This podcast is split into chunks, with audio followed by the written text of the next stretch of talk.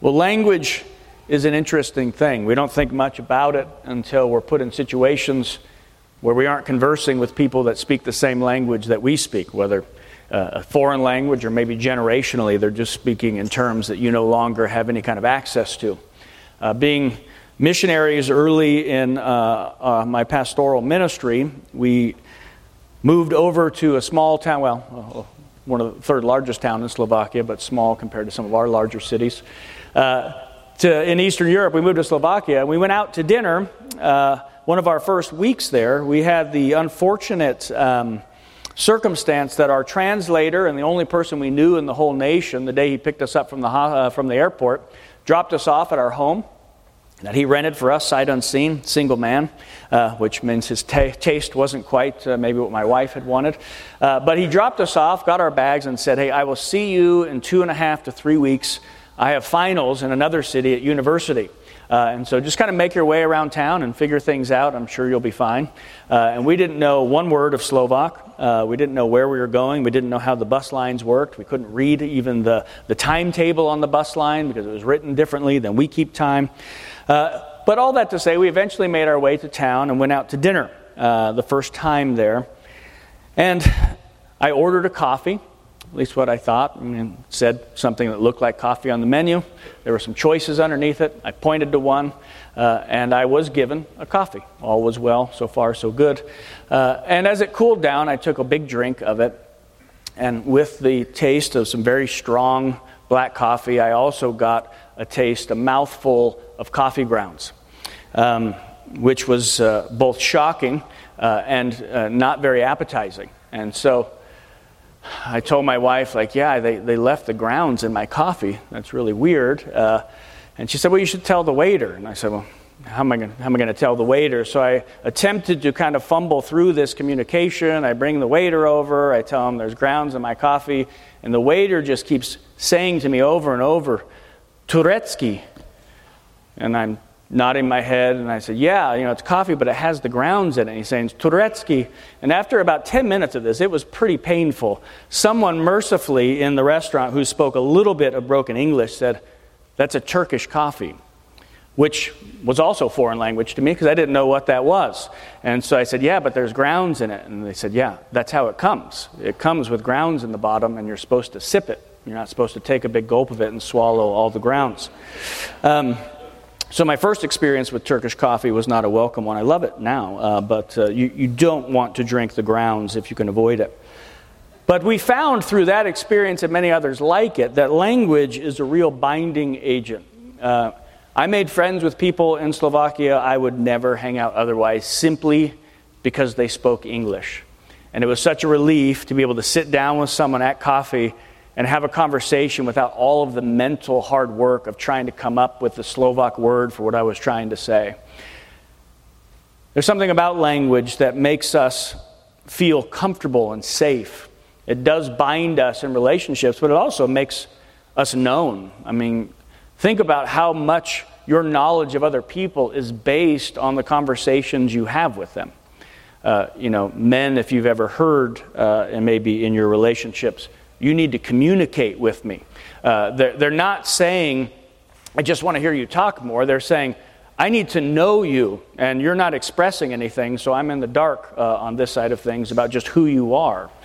Language makes us bound, it makes us feel known, it makes us feel safe.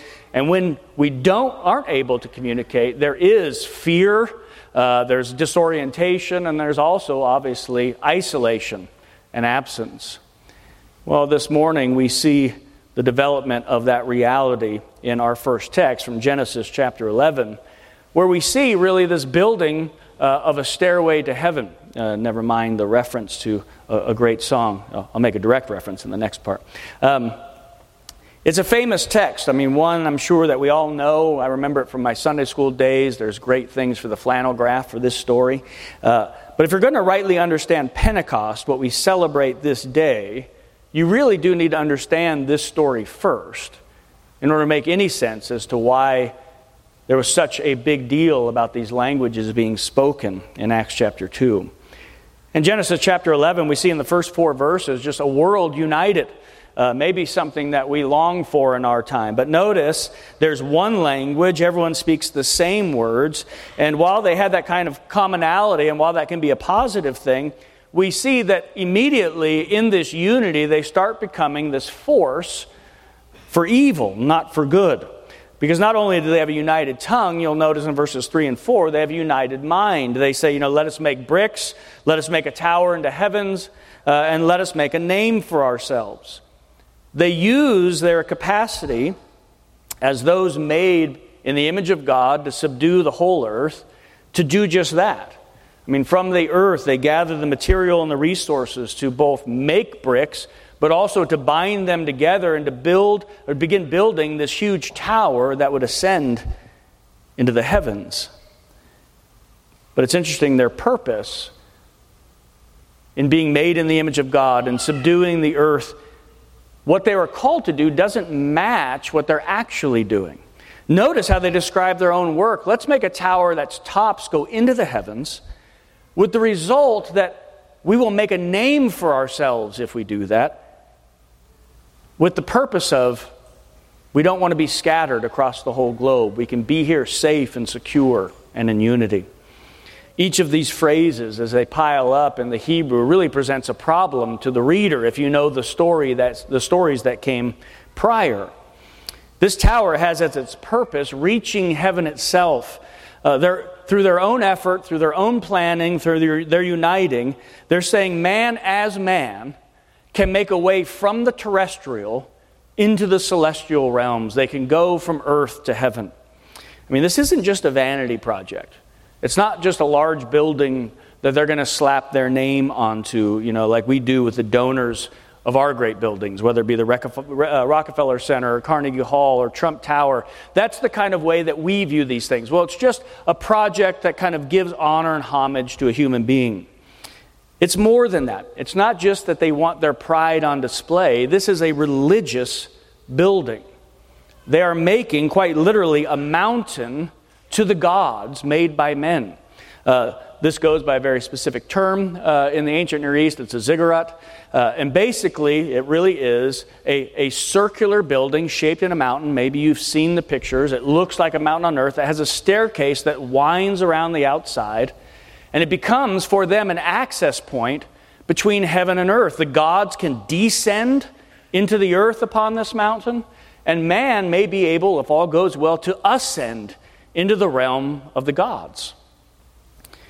And so, by doing so, you'll notice their hope is that they will gain a name for themselves. They will make themselves known and important in the world. Notice in the scripture thus far, naming's pretty important. It shows up on the very first pages of Scripture. Man is to name all of the animals. And we think of naming as just kind of like, do we like the sound of it? Will it look good on the quilt that we make or whatever? Uh, does it rhyme with our last name too much? Will the kids make fun of them on the playground? Are there ways to make the, our child's life ruined by naming them this particular name? But that's not how it works in the Old Testament. Naming always goes from a superior to an inferior. And that's why, and rightly so, parents name their children. Uh, again, we're not talking about quality, but we're talking about station and rank, that the one who is in the superior position names the one in the inferior position. That's why man is tasked with naming all the animals, because he's given dominion over all of the beasts on earth. But here, notice, man wants to name themselves. If we build this tower, we will make a name for ourselves. We will gain and bestow our own honor in our own way. And all for the purpose of not being scattered around the world. I mean, step by step in this text, they really slap their Maker in the face. Much like Adam and Eve before them, they're seeking a way to be in the world and to be okay, but without God. I mean, God has made people in His own image. He's told them, fill the whole world and subdue it. And He did this for one specific purpose. You're made in my image. If you fill the whole world, if you subdue the world and create like I created, then everywhere that man goes, everywhere that you see anything in the world, you will see a reflection of God Himself, and God's name would be great over the face of the whole world. His fame would spread over all of his creation. But here they say, We will stay and we will do for our own name and for our own purposes. I mean, it's the age old story repeated ad infinitum. Man in his rebellion musters all of his efforts for his own benefit, assuming that through this effort, he can both be safe and he can be somebody. Like if I work hard enough, if I accrue enough, if I get enough of a reputation, I can secure my place in the world and people will know who I am. I'll be important in this life. I mean, think how much of your own sinning is based on these two realities that you want to be secure. You don't want to live in fear. You don't want any, uh, you know, uh, loose ends. You don't want any unknowns. And so, you know, uh, when things are going wrong, when you, you know, you, uh, you, you, oh, you turn on your phone and you start looking at the stock market, all of a sudden, right, all of these fears start going through, you know, am I going to be eating cat food at the end of my days? You know, is this how it all ends? Uh, and so then, you know, we scramble. I got to make plans. I got to do something. You know, we want to be secure, but we also want to be known and seen and acknowledged. We want people to think well of us. We want to be somebody. We don't want to just be the anonymous guy in the co- corner. You know, we want to leave some sort of legacy for ourselves. And when people disrespect that, or they think little of us, or they speak ill of us, how quick we are to react and to act out in sinful ways. I mean, so much of our sinning is based on fear and based on our own pride. And that's what we see coming to the fore in this text. Well, it's interesting in the story of the Tower of Babel, literally every person in the world is involved. There's only one character missing from the story, if you will. Uh, completely left out of all of the planning and all of the doing is the maker of men himself. And we see in this text that he had plans of his own. I mean, they have made their plan, they've done the legwork, they're all in agreement, all their energy and effort has been applied, the permits apparently have been approved. I mean, what could stop this from happening since the whole world is working together toward this common end? Maybe that's how you view the world right now. I mean, what can stop man from just doing what he wants, executing all the evil schemes that he puts his mind to? I mean, sometimes we, we, we watch, uh, you know, the news and we imbibe information as if what we're seeing with our eyes is the whole story. And if all of these people get in, you know, cahoots together, what's to stop them from doing exactly what they want to do in the world? As if God doesn't have plans of his own. And as if his plans can't overturn the best laid plans of men. And you don't get more of, if you will, a one world government than this. And still here, off stage, unseen and, and ignored, is one player who has yet to speak, and yet God has plans. He comes down, you'll notice, to see. And when we hear that in the Hebrew, it's not like God's like, I got to get down there to see what's going on. I, I can't see from all the way up here. Uh, but that's a seeing as an act of judgment, it's an evaluative seeing. So it's like when you say to your child, uh, Let me see your homework. You know, it's not because you just want to see it, you're going to pass judgment on what has been done. You want to evaluate whether the effort has been sufficient or insufficient. It's the same thing that God did just chapters before this when it says, The Lord saw the wickedness of mankind, the thoughts and intents of their heart were only evil all the time. So he sees them, he evaluates them, and he says, That's it. I'm going to flood the whole earth. Uh, so he comes down again in, in this story of the Tower of Babel, and he's here to evaluate the project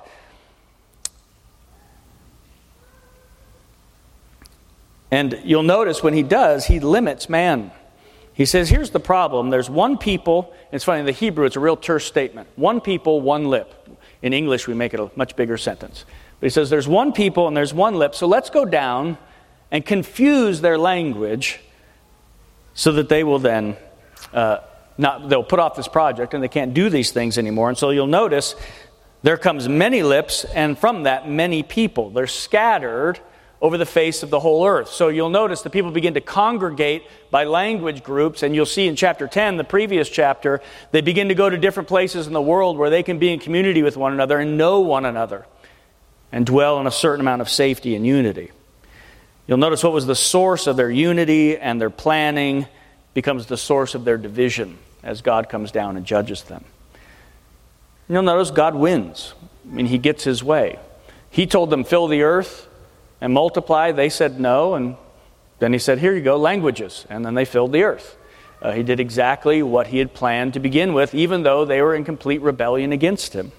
And that should bring us a certain measure of comfort. But of course, them being scattered over all the earth and still not knowing or loving God isn't quite the grand vision of Genesis or the grand vision of Scripture. And so more needs to be done. If they're building a stairway to heaven, the next thing we see is buying a stairway to heaven.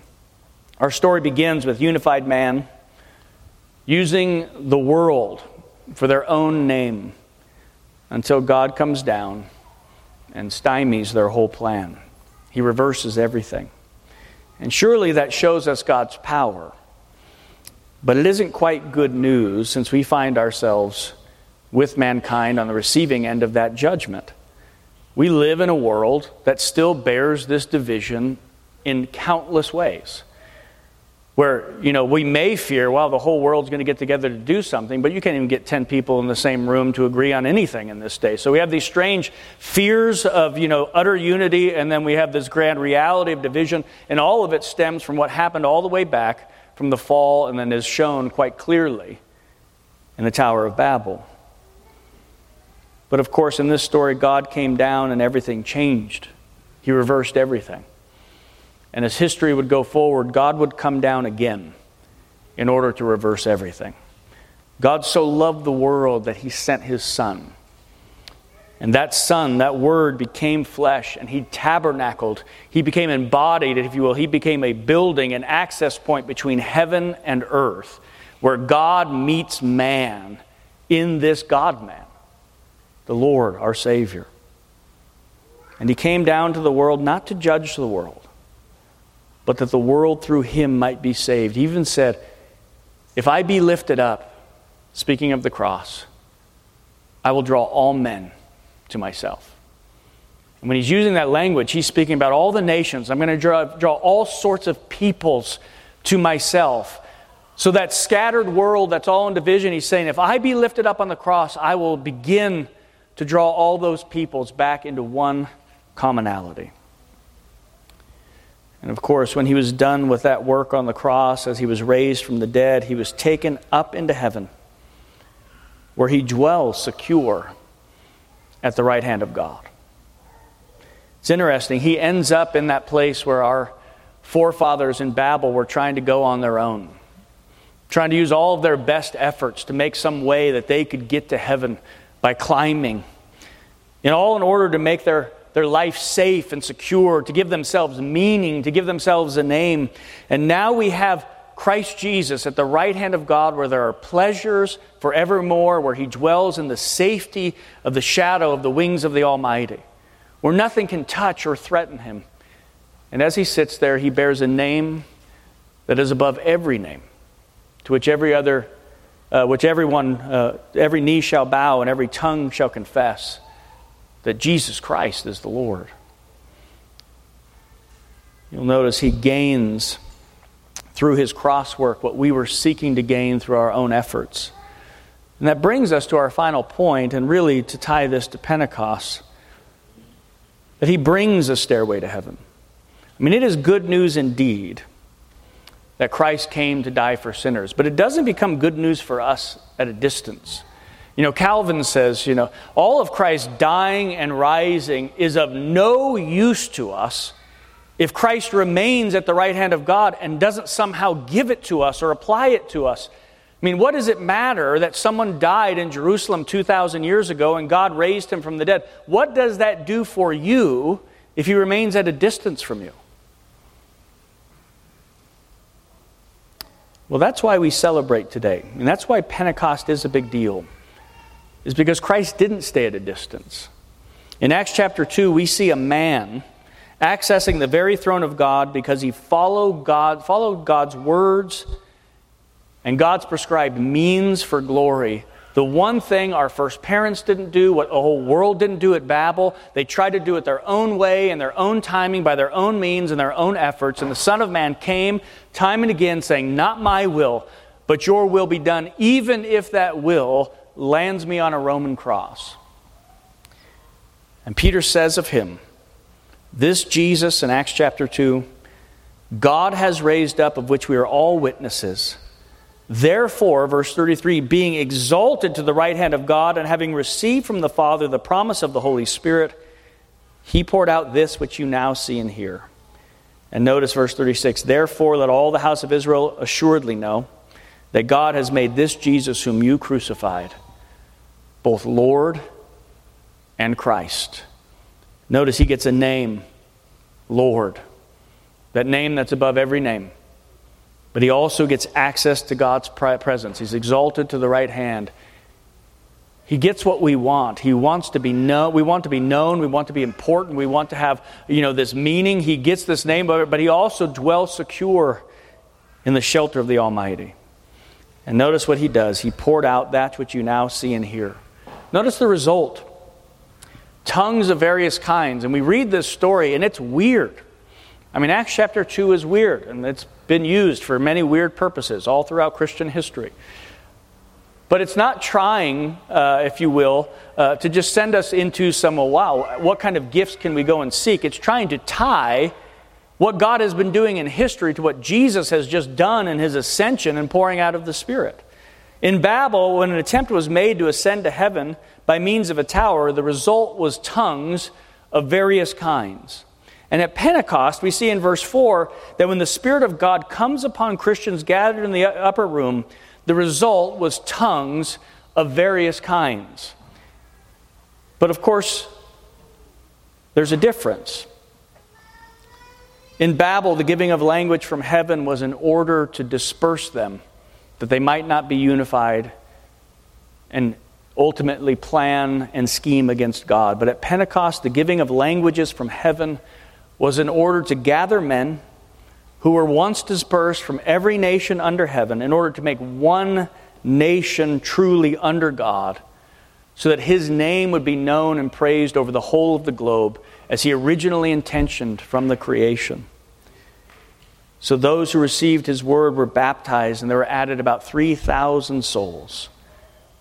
And they were devoted to the apostles' teaching and fellowship and the breaking of bread and prayers. God is making in Acts chapter 2 one people from all the peoples of the earth. You heard what they said. How is it that each one of us is hearing in our own native tongue the glories of God being declared from those who shouldn't be speaking it? So the end result is one Lord, one faith, one baptism, one holy and united church. And you notice that this story doesn't end here. This is the beginning of what Christ is doing in the world, and He really is doing something.